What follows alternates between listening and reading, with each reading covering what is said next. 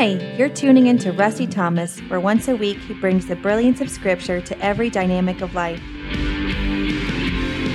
For the last 40 years, Rusty has served the Lord as a father, minister, and political figure on the streets, churches, and capitals in our nation and abroad. You are going to hear compelling truths that will prayerfully build up your faith and equip you to meet the challenges of life with the confidence of God's Word. This is Kingdom Moments with my father, Rusty Thomas. All right, Destiny. We're pressing on there, kiddo. Praise God. I'm with my daughter, Destiny. She's the brains behind this operation. She's a slave driver. I tell you, she's a taskmaster. She's got that whip. Come on, Dad. We got to produce more episodes. Praise God. But what a blessing to serve the Lord with my, my children. Really, what a gift from God. And so we are on our 11th, Des? Our 11th episode. Here we go, pressing on. 11 weeks. Christmas now. Yeah, who would have thunk it? Yes, and it's Christmas time. It's the most wonderful time of the year. Or it's beginning to look a lot like Christmas. and I got to tell you, for our family, yeah, it's big.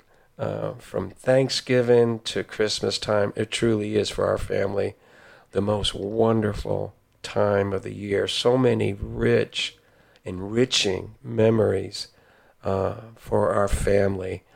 And, uh, you know, of course, everybody's pretty much grown up now and left the nest. We don't have complete, uh, was it empty nest syndrome? We we haven't suffered that completely. I still have four daughters, two that are of a marrying age, young men. If you're godly, uh, you can you know leave a com- comment in this in this episode here. Uh, I will be vetting you, of course. Uh, but anyways, you know, it's uh, still got four kids at home, and and it's still a big deal and we really do put a lot into it. And I pray your family does as well. And uh, and yeah, soon uh, the world once again is going to celebrate Christmas. But you know, it's so interesting as the years march on. There's a lot of controversy surrounding this day. You know, you have the mainstream church, and of course, they're seek seeking to defend the language. Merry Christmas you know, from the Christ denying happy holiday or winter solace substitutions.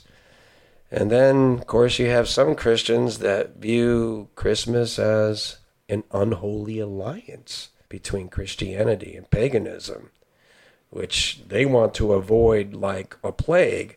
Uh, but, you know, same thing, I guess, could be said uh, if we say the weeks of the day, you know, like Thursday was actually Thor's Day. Uh, so, you know, the week of the days are sort of combined with paganism. And uh, we see a lot of this too uh, with some Christians, even when it comes to Holy Week and the celebration of the Lord's resurrection. Um, because some people name it Easter somehow we should ignore the resurrection of the Lord Jesus Christ, which without uh, we have no life in us. So it's kind of a weird deal um, how how some Christians view these things. Um, I get it, you know, to some degree. I guess they're trying to stay faithful to the Lord in some aspect of it, but I, you know, in my way of thinking, they take it a little bit too far.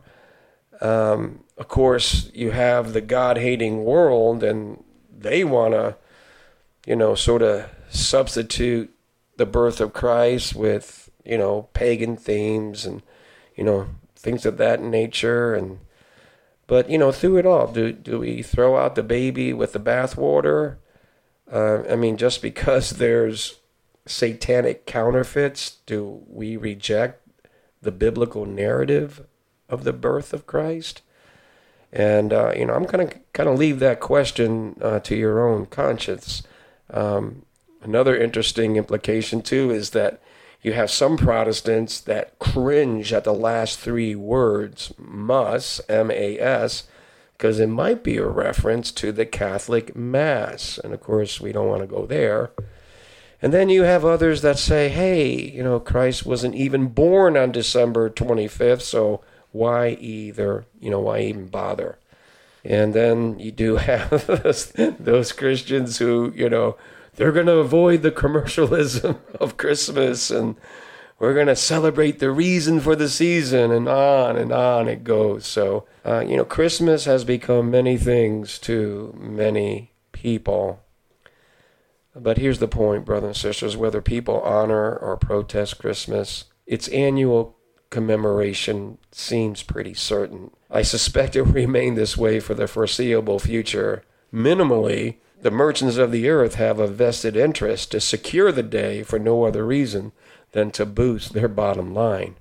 But the purpose of this podcast, however, seeks to understand the birth of Christ from a biblical perspective. Does the Bible honor the event? And if so, in what ways is the birth of Christ distinguished? Well, there's no doubt the God of the Bible viewed it as a major production. There are several hundreds of prophecies, types, and shadows that predicted for unto us a child is born, unto us a son is given. Of course, that's Isaiah 9 6, the kind of Christmas passage, right? And uh, out of these 300 or so prophecies concerning the Messiah that's interwoven throughout the Old Testament, some of them, keep in mind, are duplications of the same prophecy.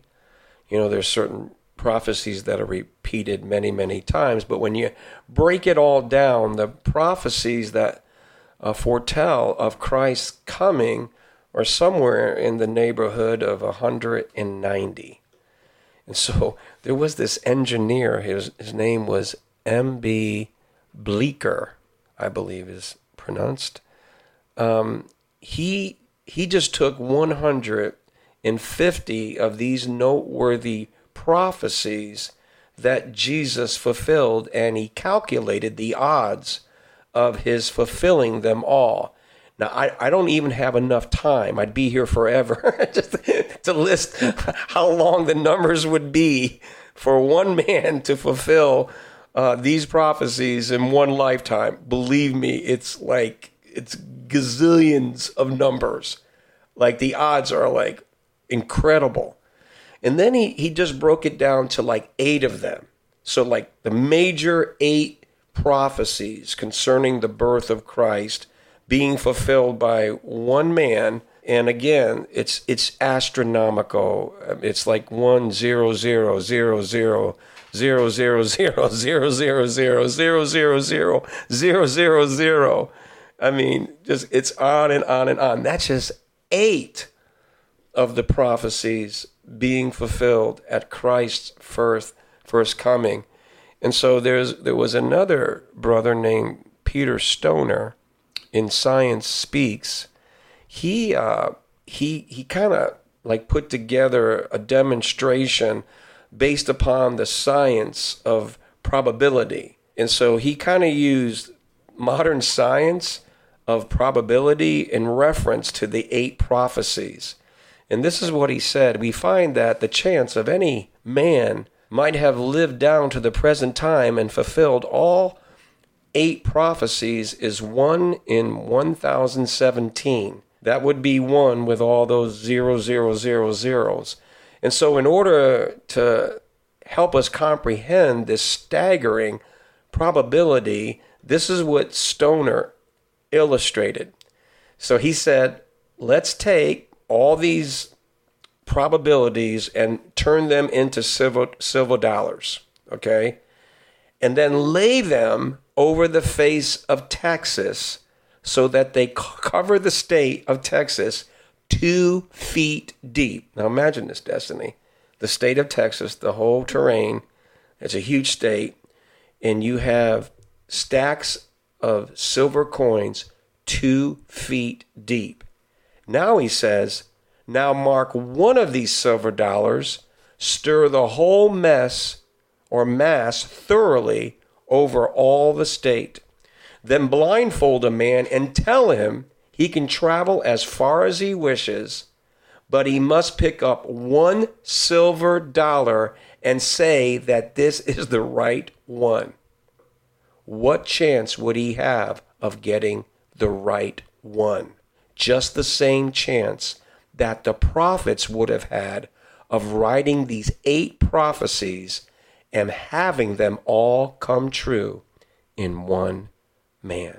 Now we know there's many, many more prophecies that Christ fulfilled from the Old Testament. He's just taking eight of them, the major ones, like where he would be born, the tribe, you know, Judah, those kinds of prophecies. And he is saying you could blindfold a guy, he can walk across the state of Texas where there's two feet deep of silver coins. You mark one red, and then just randomly, as he walks throughout Texas, he reaches down and he picks up the red one.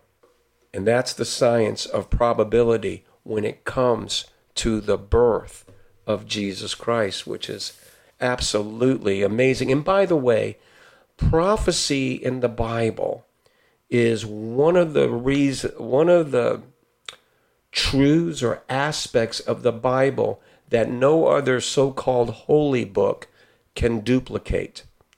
No other holy book could predict the end from the beginning or the beginning from the end. Only the Holy Scriptures can do this. And, and by the way, that's that's one of the ways that God in the Bible challenged the false gods of the earth. Can you do this? And of course, they cannot. Um, so we have to understand, brothers and sisters, the scriptures are, are it's so amazing. I love the Bible. The older I get, the more amazed I am at its composition. We're talking about 1500 years it took to compile the 66 books of scripture in three continents, 40 different human writers, three different languages, and you put it together and it's consistent from beginning to end to end to the beginning you know, people want to say, oh, you know, through the years, you know, we had, you know, these, uh, you know, monks and they, you know, added their translation and all this kind of stuff. Let me tell you something. Brothers and sisters, God is not only powerful enough to write his word, he's powerful enough to keep his word. We must understand that. Um, clearly, the Bible is such a special book. There's no other book like it. It truly is God's word. Um, if you've ever played the uh, ga- uh, was it game called was it Telephone Honey? Where I just I mean just just think about this, brothers and sisters. You've probably played the game Telephone. So you're sitting there with a group of five, six, seven people, right? And so you give one paragraph of a story. You whisper it into the ear of the person next to you, and it goes from person to person to person. By the time you get to the seventh person, it is nothing even closely related to the original paragraph. That's just seven people at one setting with one paragraph. We're talking 1500 years with 40 different human writers. And there's nothing in history that says, like, like Isaiah, like Isaiah, you know, he prophesies a lot about the coming of the Messiah. You don't see him at the end of his life before he's being sawed in half for serving the Lord, put down his pen and go, hey, you know, I done my gig. You know, I did my portion of the word of God. And so hey guys, you know, you know, in the future, you know, like hundreds of years from now, hey, somebody pick up the pen and let's continue writing this fabrication. That's not going to happen, brothers and sisters, and it didn't happen because God is ultimately the author. And the Bible says the Holy Spirit moved upon men of old to bring forth the scriptures. And uh, it's such, a, it's such an incredible, incredible uh, book. It is the book of books. There's no doubt about that. Well, I got that kind of off of my chest. But so now let's uh, look at Christmas uh, from the realms of astronomy. Yeah. what about this Star of Bethlehem? Because it's kind of guarding itself like the world's most famous celestial event in history. Um, clearly, there was something about that star. And, it, and what's interesting up too about that star is like the children of Israel didn't seem to understand its significance.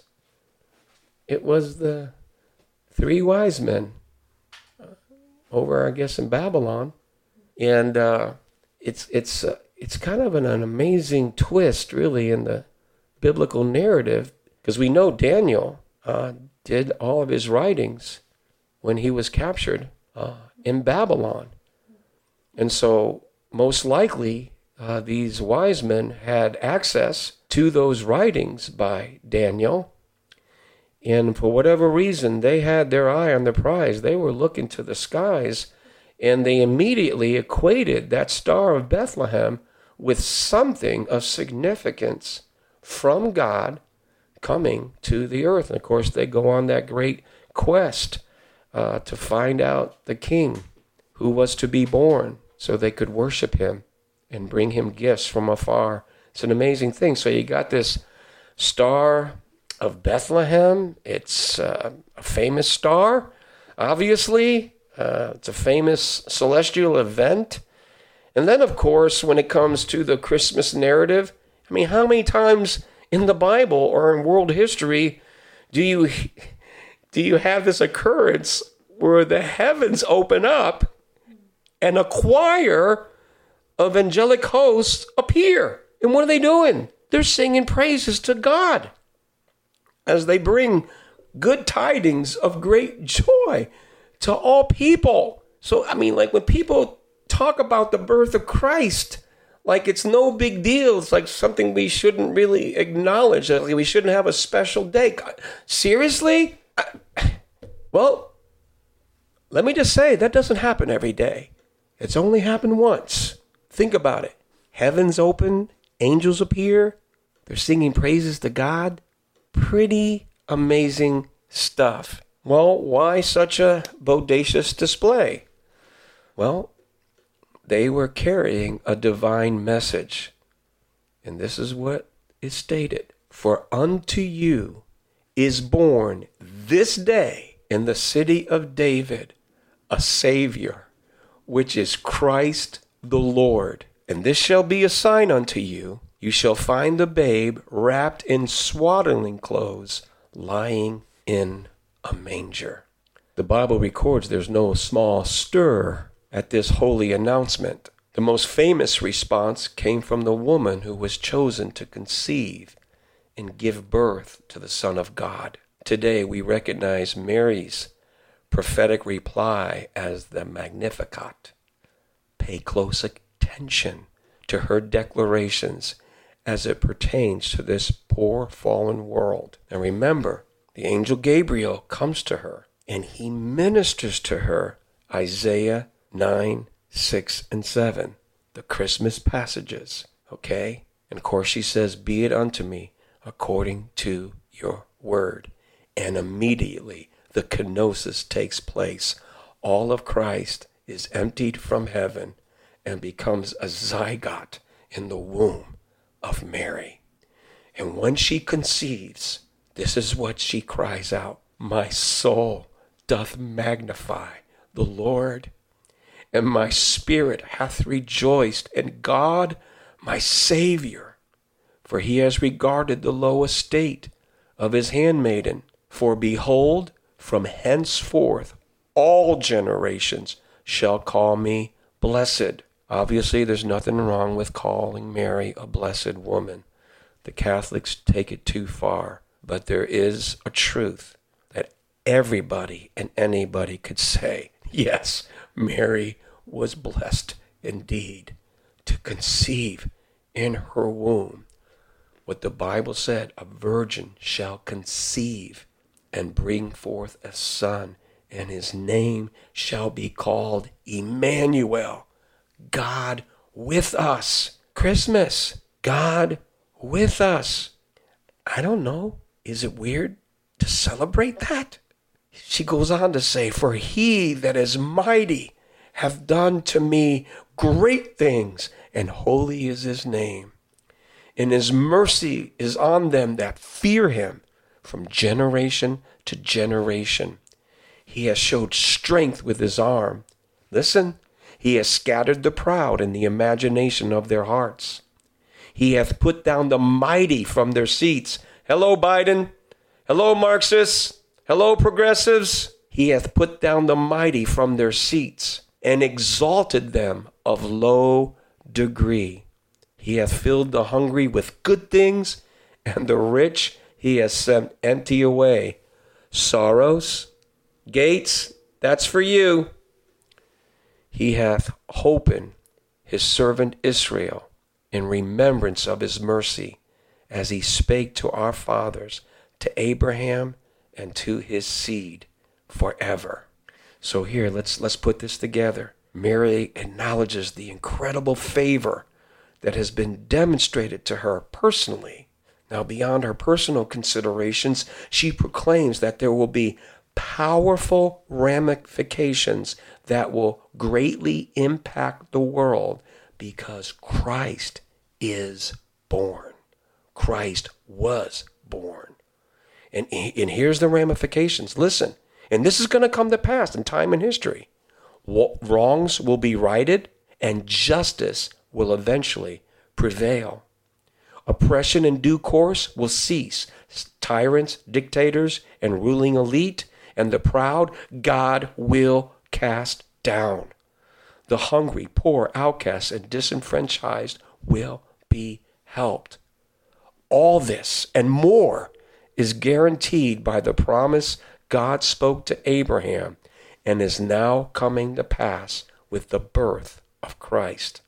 Now, is this something we should ignore? Something we should be silent about?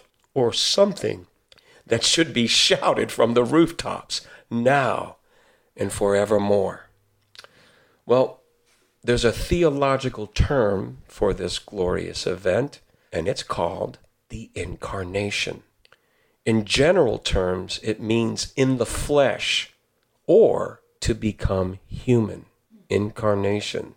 Now, when it comes to the birth of Christ, who or what is becoming human or coming in the flesh? Well, the gospel according to John grants us the biblical meaning.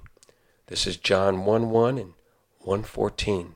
And it states, In the beginning was the Word, and the Word was with God, and the Word was God. The same was in the beginning with God.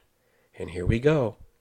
And the Word was made flesh and dwelt among us, and we beheld his glory the glory as the only begotten of the Father, full of grace and truth. You know what's interesting about this, brothers and sisters? That's obviously very, very powerful. But here's the opposite of that reality. When anybody denies the incarnation, denies that God Almighty came in the flesh, this is what actually constitutes the dreadful designation the Bible calls Antichrist. Please hear that. Any person, religion, or philosophy that denies Jesus Christ is come in the flesh is Antichrist. Perhaps there's more to this Christmas business than meets the eye. Sounds like it's pretty serious to me. Well, remarkably, the same word that spoke the heavens and the earth into existence, the same word canonized in the Bible, the same word that God sent to heal us and deliver us from destruction became flesh and dwelt among us. One of the specific words is the fulfillment of Isaiah 7:14, which I've already stated, but I'm going to state again. Therefore the Lord himself shall give you a sign.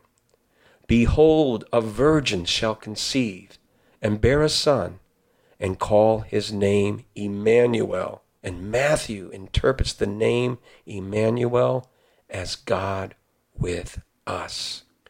So, Christmas. This is what C.S. Lewis This is how he defined the significance of the incarnation. The Son of God became a man so that men could become the sons of God. Behold, what manner of love is this that God should call us his children? Well, brothers and sisters, Merry Christmas. This is the first episode on Christmas. And by the way, would you please hound Pastor Jeff Durbin? I'm calling him out. Uh, I'm trying to work out a time uh, we can do an interview with him. I don't know, brothers and sisters, if you saw Apologia's Christmas special last year. It was so awesome. It was so powerful. Pastor Jeff, it was it was it was great. He was he was he had this the setting. It was like you know a fireplace. It was all warm and cozy, and it had Christmas trees and presents.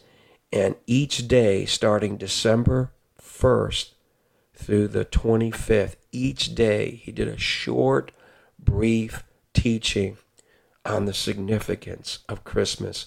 And honestly, I believe Apologia has produced so much good stuff for so long but I truly believed it was one of the best. And so I contacted him because I wanted to do an interview. I was, I, you know, I, I was interested to see if they were going to re-release that this year. And he goes, "No, we have another idea that's going to be even more special." So I wanted to do an interview with him because, first of all, I really wanted to thank him for that first Christmas special. I had all my family here. We, we, were, we got together for Christmas, and each day we sat down. And what was so beautiful, these were scriptures that I had taught my children when I was raising them up uh, in the fear and the admonition of the Lord. And it was such a time of remembrance. And I could just see the light just grow even brighter within my children's soul and my grandkids. So anyway, I, am not quite sure what Apologia is going to be doing this year. I was hoping to be able to interview Pastor Jeff about it, but uh, even if I don't interview him, once I find it, I will be uh, putting that as a part of these podcasts. I'll I'll put the link to it. Uh, but anyway, this is the first episode, and um, the second episode, I really want to kind of cover what Christmas means to us as individuals and what it means to our poor, fallen world. Well, till that time, brothers and sisters, you keep pressing on to that high call and prize in Jesus' name. God bless you.